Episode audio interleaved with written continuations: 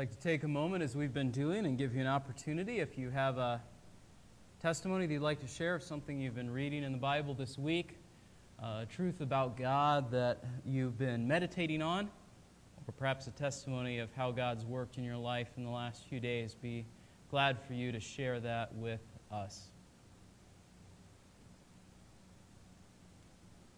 Yes?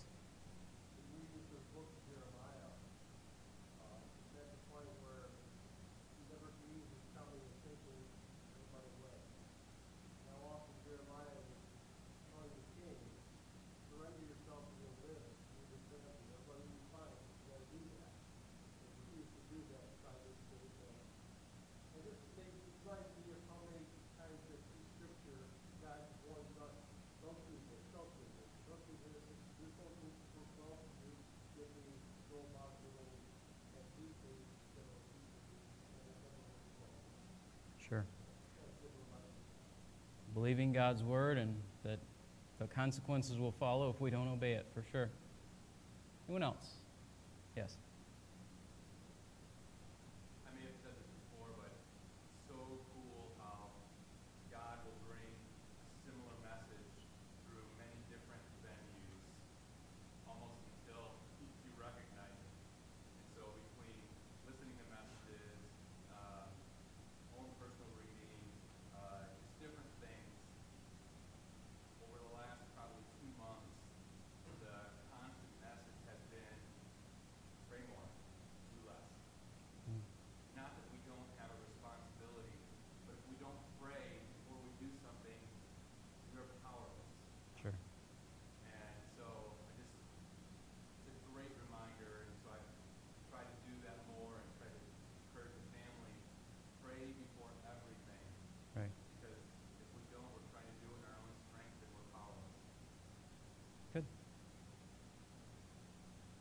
Anyone else?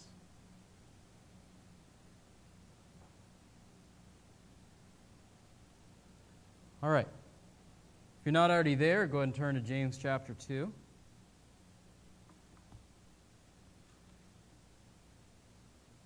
When you come to a passage like James two, it's interesting how the context of society where you read the passage can affect your first reading of it.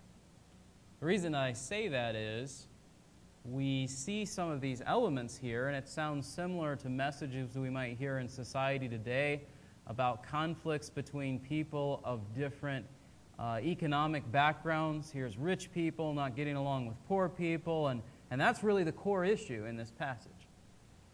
But if we look closer, James is not primarily talking about the rightness of being poor and the, the wrongness of being rich or so forth in and of themselves. We have to notice that what he is connecting those things to is someone standing before God. And really the main point that I think that he's making in this passage has less to do about conflict between rich and poor and more to do with our attitude toward God's word and God's law. And that question is this: do I view God's word, God's law, as something that I can disregard and make my own judgments and evaluations of people and situations? Or do I recognize that I am going to be evaluated by God's word, by God's law, and therefore it ought to impact the way that I live, the way that I speak, the things that I do toward other people? I think this is, is borne out if we look at verse one. He says, "Don't hold your faith in our glorious Lord Jesus Christ with an attitude of personal favoritism." He says it again in verse four, "If you behave in the way that verses two and three describe, have you not made distinctions among yourselves and become judges with evil motives?" And then he says uh, that if you are fulfilling the royal law according to Scripture, you shall love your neighbor as yourself, you are doing well, verse eight. Verse nine, if you show partiality, you're committed sin and are convicted, judged, evaluated by the law as transgressors. Verse eleven, if you do any of these things, you become a transgressor of the law. Verse twelve, so speak and so act as those who are to be judged by the law of liberty. And then verse thirteen, judgment will be merciless to one who has shown no mercy, mercy triumphs over judgment. So what is it that James is trying to get his readers to think about? As I mentioned last week, I think verses twenty-six and twenty-seven are transitional in both connecting to the previous section, what does true faith look like, and here's some of its characteristics, and this section, which develops in more detail one of the points that he made at the end of chapter one. Verse twenty-six talks about the tongue and what it reveals about our faith, about our hearts. He's going to pick that back up in chapter three. Verse twenty-seven talks about pure and undefiled religion with regard to visiting orphans and widows in their distress and keeping oneself unstained by the world. And then he goes into this part about personal favoritism, and sometimes we say, well, there's no connection whatsoever. But there's a connection to worldliness, and there's a connection to the specific examples he gives of people who are poor, probably in mind those in the believing community, and how they are treated. So come back to chapter two. Don't hold your faith with an attitude of personal favoritism. What does he mean by personal favoritism? He's going to illustrate in a moment, but simply put, personal favoritism is saying, I like this person for selfish reasons. They can do something for me. They're more attractive to me in some way. I like this person and not that person. And James is going to condemn that way of thinking as a worldly perspective on how we evaluate our interactions with other people. He illustrates in verses two and three. If a man comes into your assembly with a gold ring and dressed in fine clothes, so someone walks in, you can tell they've got money. In our context, it would be they're driving a really nice car, they're wearing expensive jewelry, or a nice watch if it's a guy, they've, uh, they're very well dressed, you can tell that it's a custom suit. This person, you can tell, has a lot of this world's goods. Okay? Someone else comes in. Comes in a poor man in dirty clothes. He's not saying you're more righteous if you wear a suit.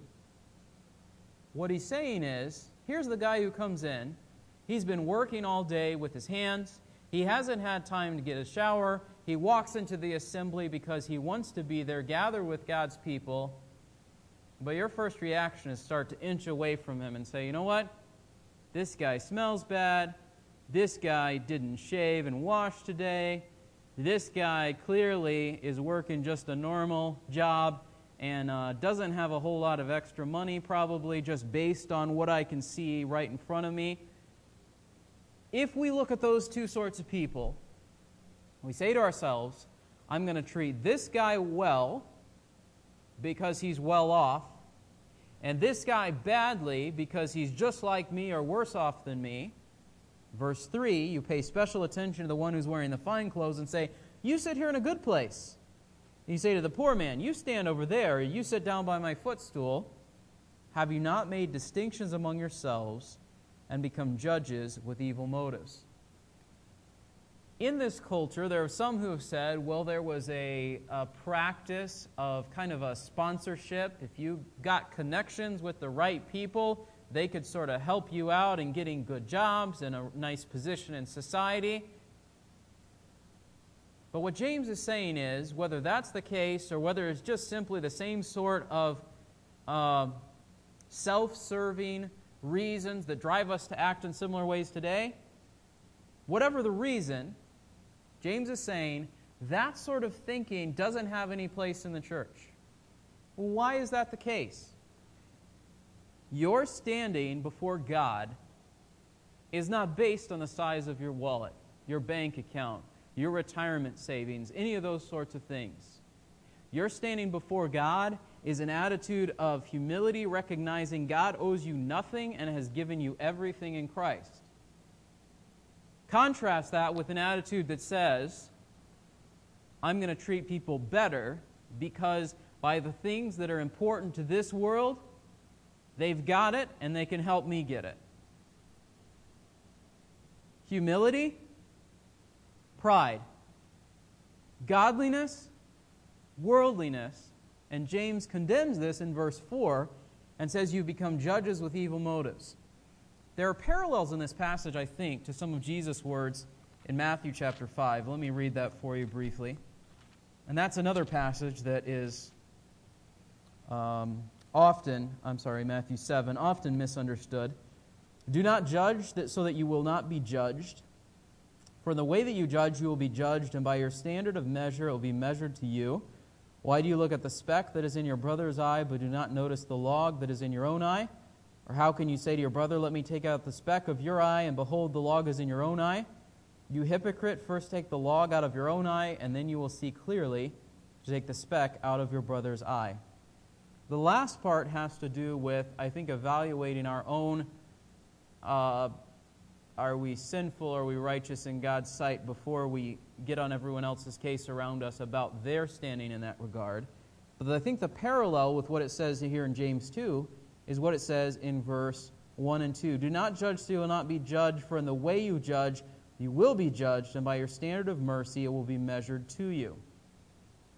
James is going to make the point, not never make any judgments, not never make any evaluations, but be careful that the distinctions or the evaluations that you make are not on the basis of wrong motives, false criteria, things which dishonor God with regard to how you're evaluating the people around you. He makes this point in verse five.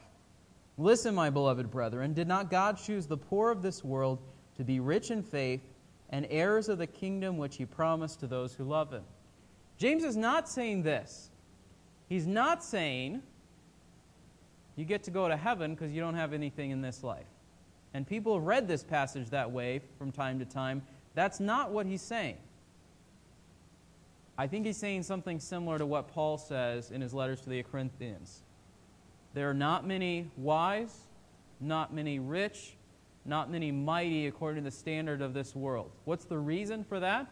Some of it is the mysterious plan of God, and some of it is the simple reality that many times people who are in those positions of power and wealth and strength don't think that they need God. Jesus said a similar thing with regard to the rich young ruler. He said it's impossible for a rich man to enter the kingdom of God.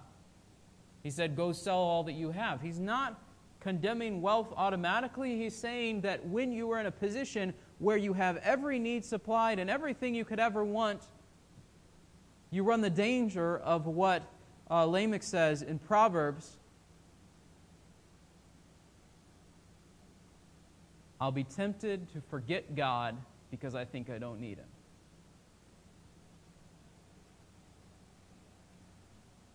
And so God has often chosen those who have nothing in this world or are nothing by this world's standards to have everything in Christ.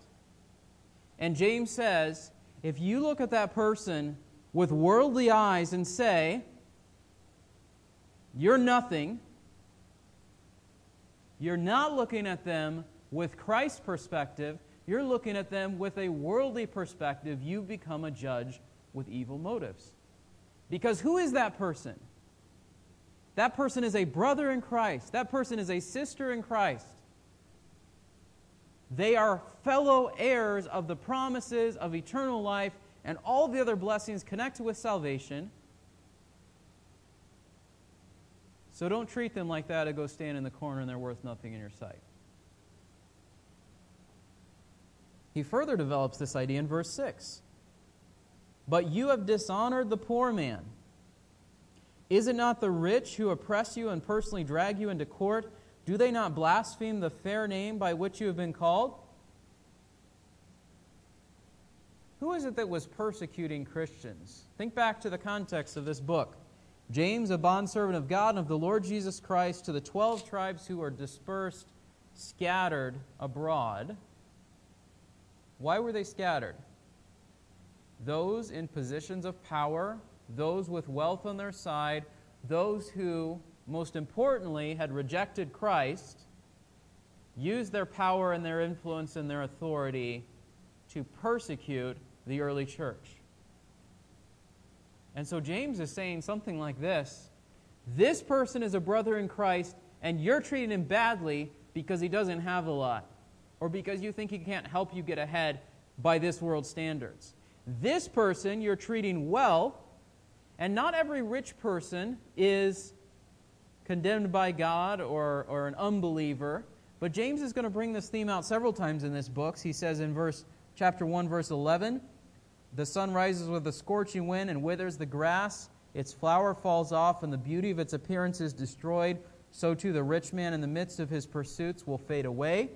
He mentions it here. He mentions it in chapter five. "Come now, you rich, weep and howl for your miseries which are coming upon you. Your riches have rotted, your garments have become moth-eaten, your gold and your silver have rusted. Their rust will be a witness against you and will consume your flesh like fire. It is in the last days you have stored up your treasure.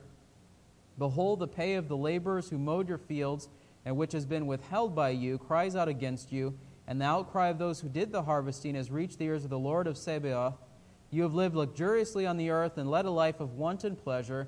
You have fattened your hearts on a day of slaughter. You have condemned and put to death the righteous man. He does not resist you." In that context, the righteous man who will fade away, or the, the rich man who will fade away suddenly, the rich man who is persecuting those who are trusting in Christ, and in anticipation of what he's going to say in chapter five about the rich who have oppressed and not upheld what God requires of them.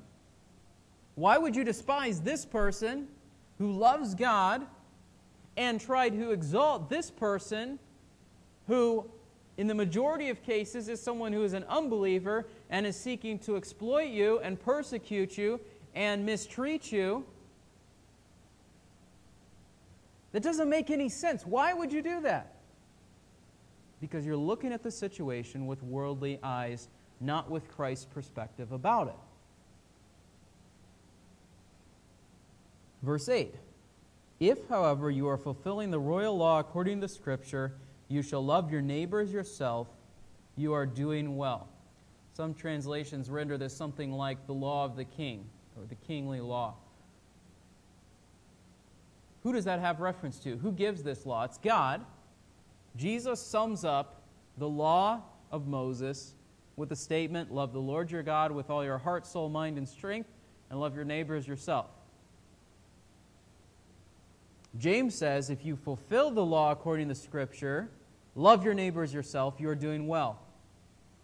Am I loving my neighbor as myself if I say, I'm going to mistreat this person because they can't help me out, they don't have what I want, something along those lines? No. Or at the very least, I'm doing it for this person and not for this person. And that's what he's condemned. He says, don't hold faith with favoritism. Don't be a judge with evil motives. Instead, love your neighbor as yourself. Think about Jesus' illustration of this. Guy gets beat up on the road. Who comes along and helps him? Not the priest, not the Levite, the Samaritan, the guy that everybody despises and hates. Jesus says this, I think, to some respect, to shock his hearers into recognizing the one who God is pleased with is not the one who lives up to everyone else's expectations or is right in man's standing or all those sorts of things. It's the person who actually does what God requires of us. He says again in verse nine, "But if you show partiality, you are committing sin and are convicted by the law as transgressors." Why? Not because you are specifically doing something the law says you shouldn't, but because you're not doing everything the law says you should. Sometimes we get very focused on law-breaking as being, God says, tell the truth, and I say, you know what, I'm going to lie instead. Or God says, love those around you, and we say, you know what, I'm going to behave like Cain and show hatred, leading up to even what Cain did in the case of murder. But many times, our sin is not only that we do things God told us not to do, it's that we fail to do everything God requires of us. Think about what Jesus said in Matthew five forty-eight. "Be perfect as your Father in heaven is perfect." Paul reminds us in Romans, we all fall short of God's glory in that regard, right? None of us live up to that standard. James is not arguing, I think, that we are to keep what God expects of us so that God will accept us. Sometimes people have made what James is saying here and in the next section a conflict against what Paul says or against what other New Testament authors say, and have tried to make it a conflict, like they say, be saved by faith, and James says, be saved by works. That's not what James is doing. What he is doing instead is saying, if you already have faith, where are the works to back it up? If you already have faith, what are the signs that God is at work in you? If you already have faith, why are you still living like you don't know God? Because people who don't know God, they look at the people around them and they say, useful, not useful. They treat people as, as means to an end. That person helps me. That person is an obstacle. That person I like. This person I can't stand. So I'm going to treat them according to what benefits me. That's being a judge with evil motives. That's showing personal favoritism. That is not upholding what God requires, where he says we ought to show love to the people around us, love our neighbors as ourselves, not because they're the nicest people in the world, not because they can help us out in life, not because they're the most desirable in some respect or another, but because they're human beings created in God's image, and because ultimately that's what God is like. How has God treated you and I? We didn't have anything for God to say, yeah, that guy, I want him on my team. It's not a draft pick because we think this person has potential. We were all the bottom of the barrel, worthless, morally speaking, in God's sight. And God said, you don't deserve it, but come over here. And then someone has people walk into the presence in the context of the church, and we're like, yeah, you know what? Jesus said to me, come sit over here, even though I didn't deserve it, but I'm going to say, you go sit in the back corner. James says, how does that fit with genuine faith? It doesn't. And we might say, well, but that's just a little thing. He says in verse ten, whoever keeps the whole law and yet stumbles in one point, he has become guilty of all. This is the point that I was making in uh, our Sunday school discussion this morning. Sometimes people have tended to view the law of Moses from the perspective of, let's subdivide it into different categories. Let's say, here's things that had to do with sacrifices, here's things that had to do with government, here's things that had to do with ethics in the nation of Israel. The problem with that is James is saying, if you violate any of the law that God has given, you're guilty of all of it. Verse eleven, he says, he who said, do not commit murder or adultery, also said, do not commit murder. Now, if you do not commit adultery, but do commit murder, you have become a transgressor of the law. These are negative actions, sinful things, stepping over the line. But I think by extension, if you were a person in the nation of Israel under the law of Moses and said, you know what, I'm not going to offer the sacrifices God requires me, but everything else, I'm going to do what God says, you've broken the law. You may not have broken all the Ten Commandments, but you've broken at least one of the first ones, right? Because you said what I think is more important than what God has said. Are we under the law of Moses?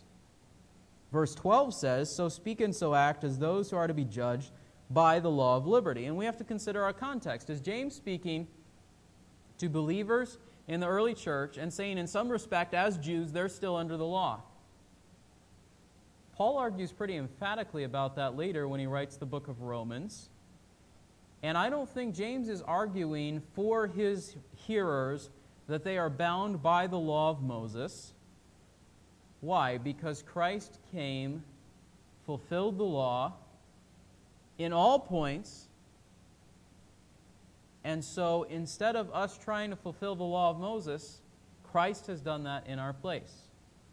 The first objection that people tend to raise to that perspective on this passage and the other ones I mentioned is this. Well, if we're not under the law of Moses, what's there to keep us from doing all sorts of crazy things and sinful things? Because We'll just go our own way. There's nothing to restrain us. James says here to be judged by the law of liberty. There's another translation that says the law which produces freedom. He said in chapter one and verse twenty-five, one who looks intently at the perfect law, the law of liberty, and abides by it, not having become a forgetful hearer but an effectual doer, this man will be blessed in what he does. What is he saying in verse twelve then? Why is it a law of liberty when Paul describes over and over again the law as something that is burdensome and producing more sin and uh, unable to produce righteousness in us? How could James call this a law of liberty? I think there's parallels to what Paul says in Galatians chapter five.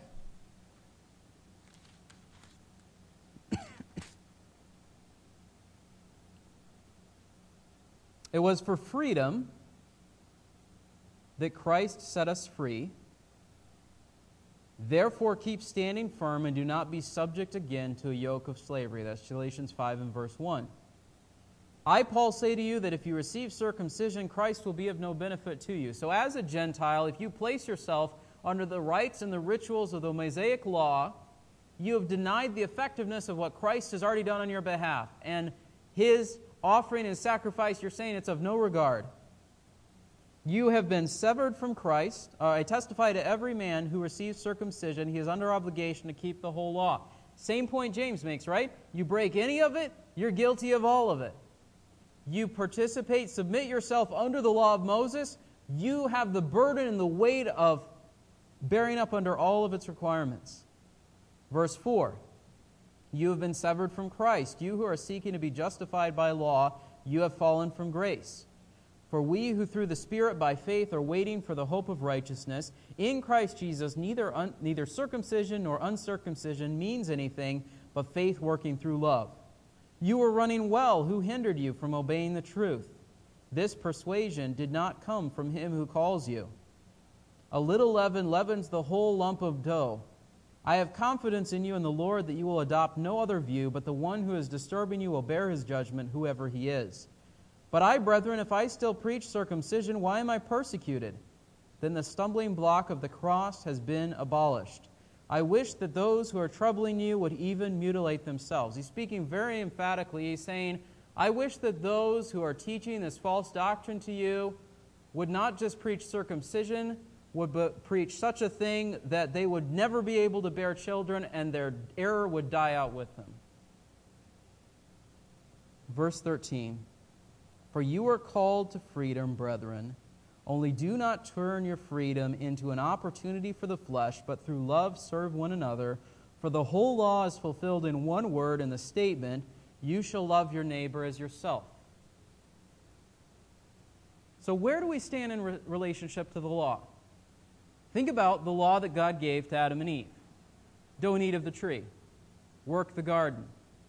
Right? Think of the law that God gives to Noah. He repeats some of the things he said to Adam and Eve.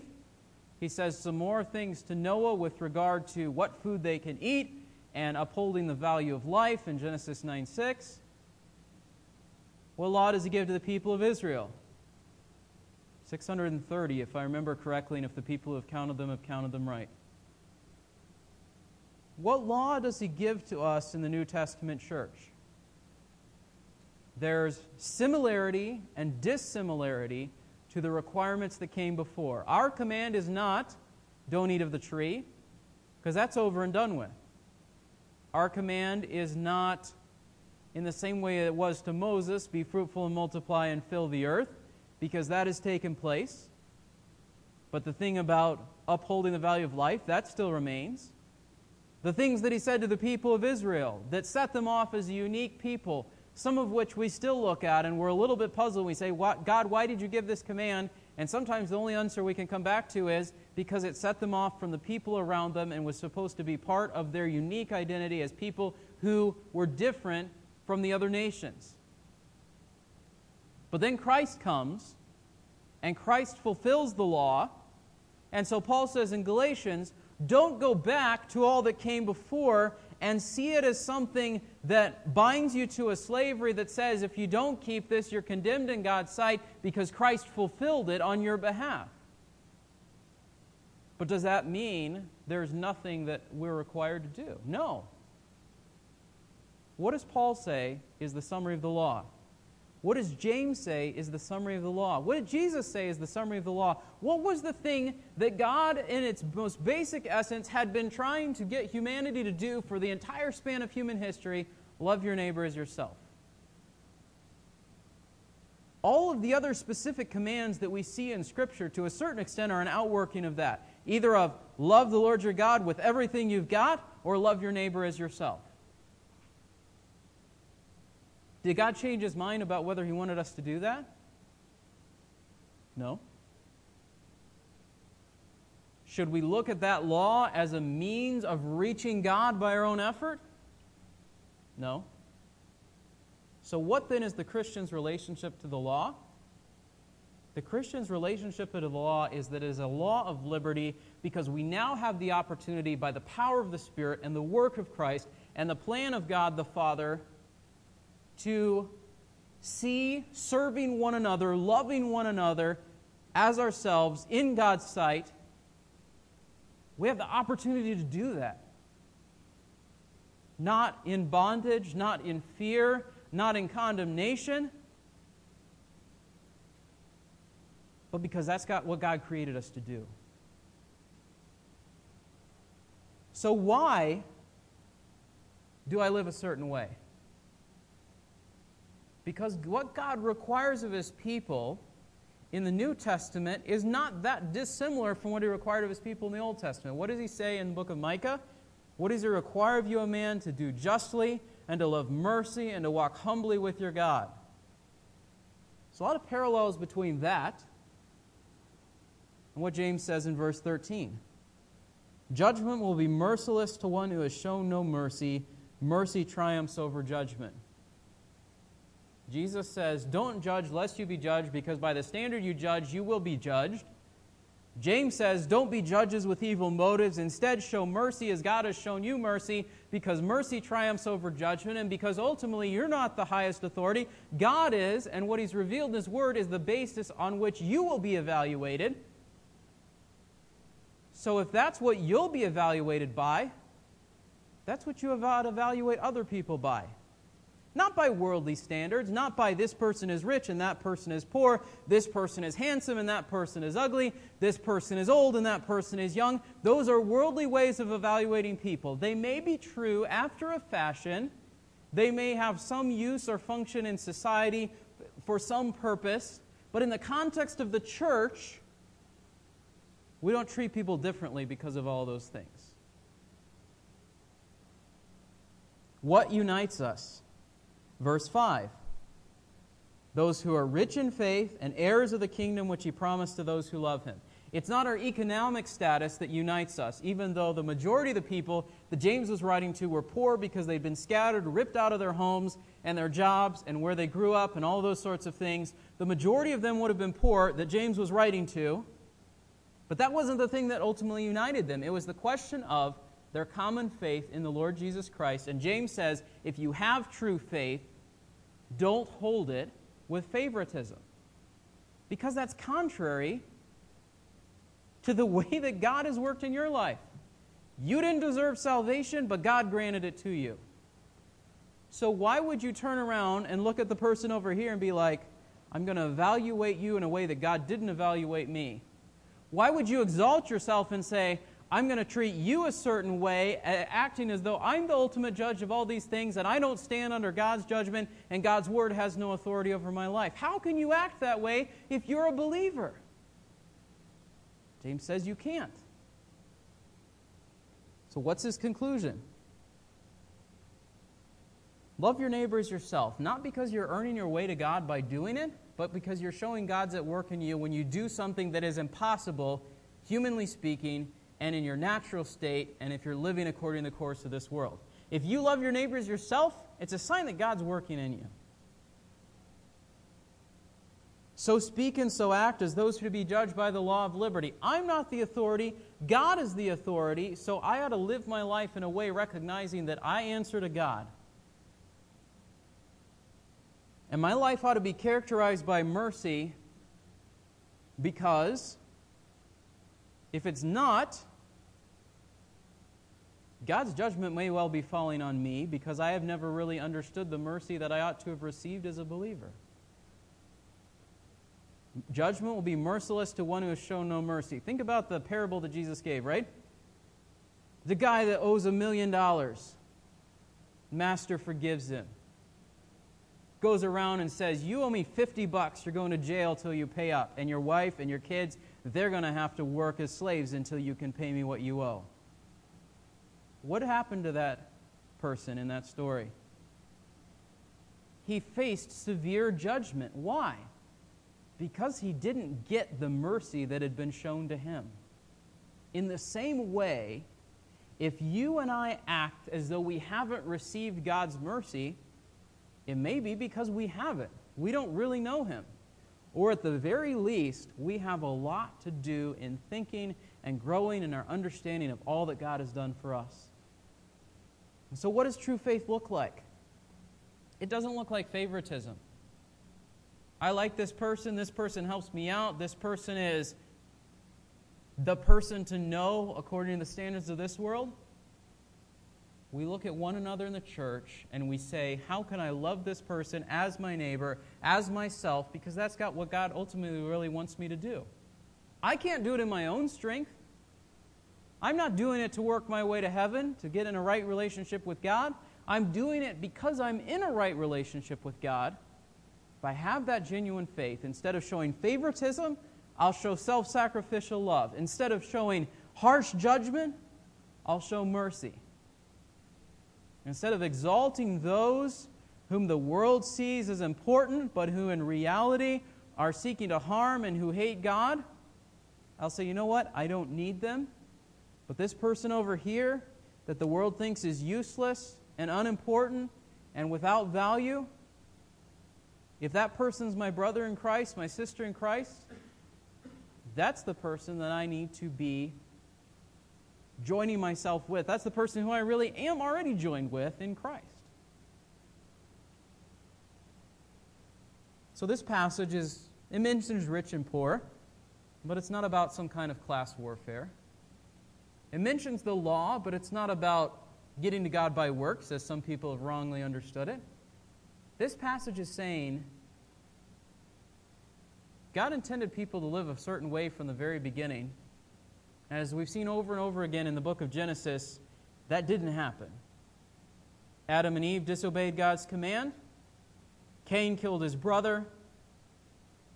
Lamech killed several people. Noah got drunk and disgraced himself.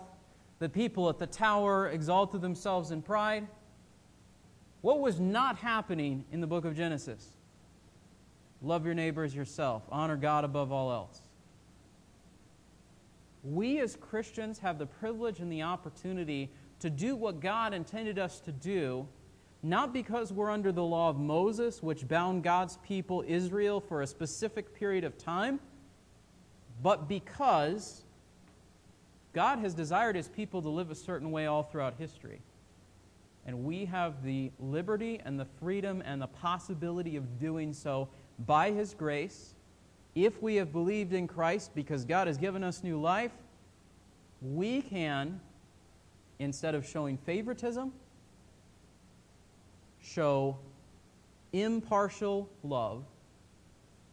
Instead of being judges with evil motives, we can evaluate people rightly in the categories that God has set up, like, is this person a believer or not a believer? We can show mercy instead of judgment. We can speak and act as those who are to be judged by the law of liberty and not be condemned as those who really don't know what God is like, what His law expects of us, or what it means to really be one of God's people, one of God's creation. Instead, we ought to love our neighbor as ourselves, not show favoritism, so that we might not be condemned, but rather find God's mercy, show God's mercy to others, and be evaluated by God's law of liberty. This person is doing what I've called them to do. Let's pray.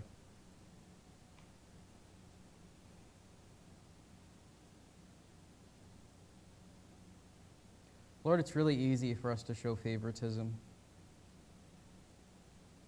Throughout the course of the day, so many times we look at someone and we say, "That I know what that person is like. I don't want to be around that person. That person has nothing to offer me. That person is in my way. That person is worthless." I say we wouldn't do that as Christians, but we do. We don't know those people. The thing that really matters is whether that person is in a right standing with you or not.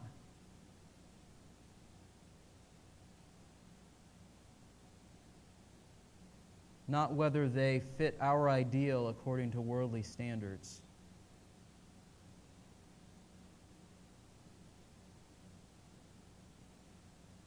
Lord, that may affect our perspective on who we think ought to be a part of our church. That may affect our perspective on the sort of people that we're willing to talk to. That may affect our perspective on ourselves. Are we really, truly loving people like Christ has loved us? Or are we really only loving people who look like us in some way or another, can help us out, fits some sort of human standard of what we think people should be? Lord, help us not to be judges with evil motives. Help us not to hold our faith with a kind of favoritism. Help us not to be judging people in a way that's harsh, that forgets the mercy that you have shown to us. Help us to recognize that even as we make evaluations or assessments of people around us, ultimately, you are making an assessment of us. Are we pleasing in your sight? Or are we just pleasing ourselves? Lord, we can't fulfill this command to love our neighbor as ourselves apart from your help, because we're selfish, because we want things that please us, because apart from you, we can do nothing. And so, Lord, this week I pray that as we encounter people, we would ask ourselves these questions that are raised for us in the text. How am I evaluating this person?